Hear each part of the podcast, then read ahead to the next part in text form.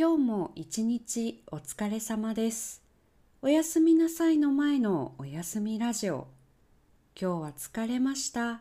でも寝る前にちょっとだけ日本語を聞きたいです。そんな時、おやすみラジオを聞いてください。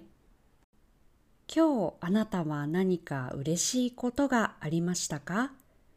私はいつも寝る前に今日の良かったこと、嬉しかったこと、ありがとうと思ったことを考えて、それから寝ます。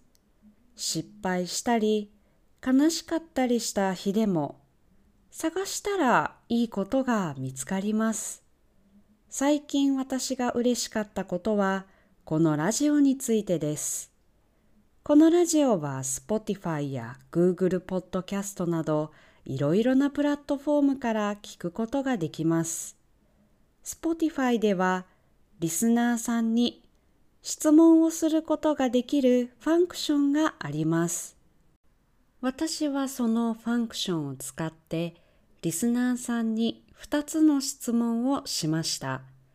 一つはあなたの国にも時薬の言葉がありますか？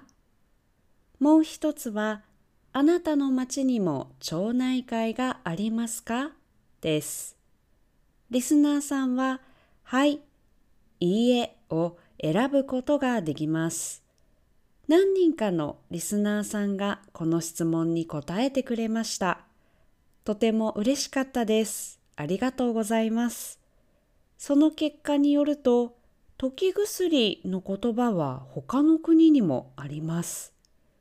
そして、町内会が私の町にもありますと答えた人はまだいません。このようにリスナーさんと交流できるのは楽しいです。いつかリスナーの皆さんと日本語で話す機会があったらいいなと思います。それは私の夢の一つです。それではおやすみなさい。